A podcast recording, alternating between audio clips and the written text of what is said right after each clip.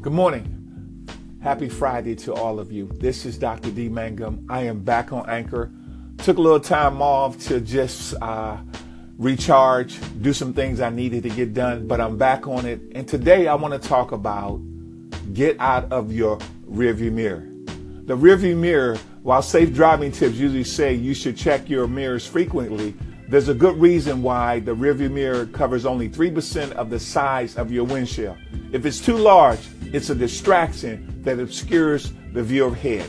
You know, the wonderful thing about knowing where you're going or having an idea where you're going in this brand new year 2018 is that you don't live in your past. You take the gems from your past and you move forward. You take the successes from your past and you look for something new, something uh, more challenging, something that will expand your spirit and expand your faith.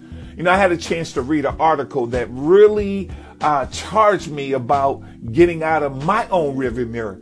And it says like this One of the most crippling conditions in life, which we all may suffer from or do suffer from, is entitled rearview mirror syndrome. We go through our lives, our subconscious minds, equipped with a rearview mirror through which we continually relive and recreate our past.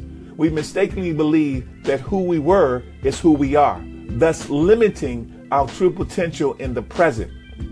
Based on the limitations of our past, statistics show that on any given day, the average person thinks somewhere between 50,000 and 60,000 thoughts.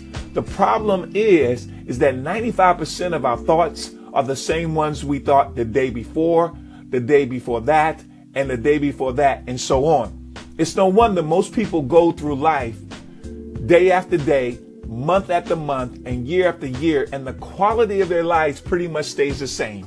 Like baggage that is old, worn out, useless, and more trouble than it's worth. We carry stress, fear, and worry from yesterday with us in today. When presented with an opportunity, we quickly check our rearview mirror to assess our past capabilities. Today, I want to talk about one point and how to get out your rearview mirror or not to stay in it too long. Today, I want to talk about being predictable.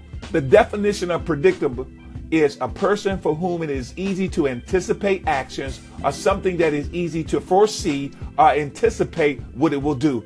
Having some predictability, my friends, in your life isn't bad or unhealthy, but when it becomes when you become fully predictable, it shows that we are incapable of welcoming change. In other words, we are stuck.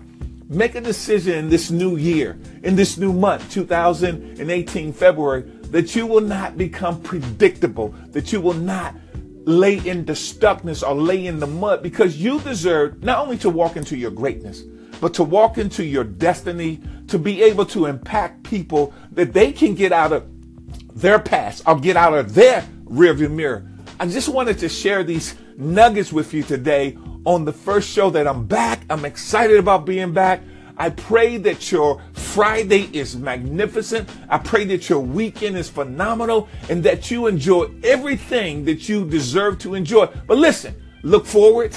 Don't look back. Keep your eye on the prize keep your eyes focused on so that you may achieve the things that you never achieved, that you'll be able to be expanded, to be stretched, to enlarge your territory. But you can't do that, my friends, if you don't get out of your rearview mirror. Again, this is Dr. D. Mangum. Have a blessed day. Bye bye.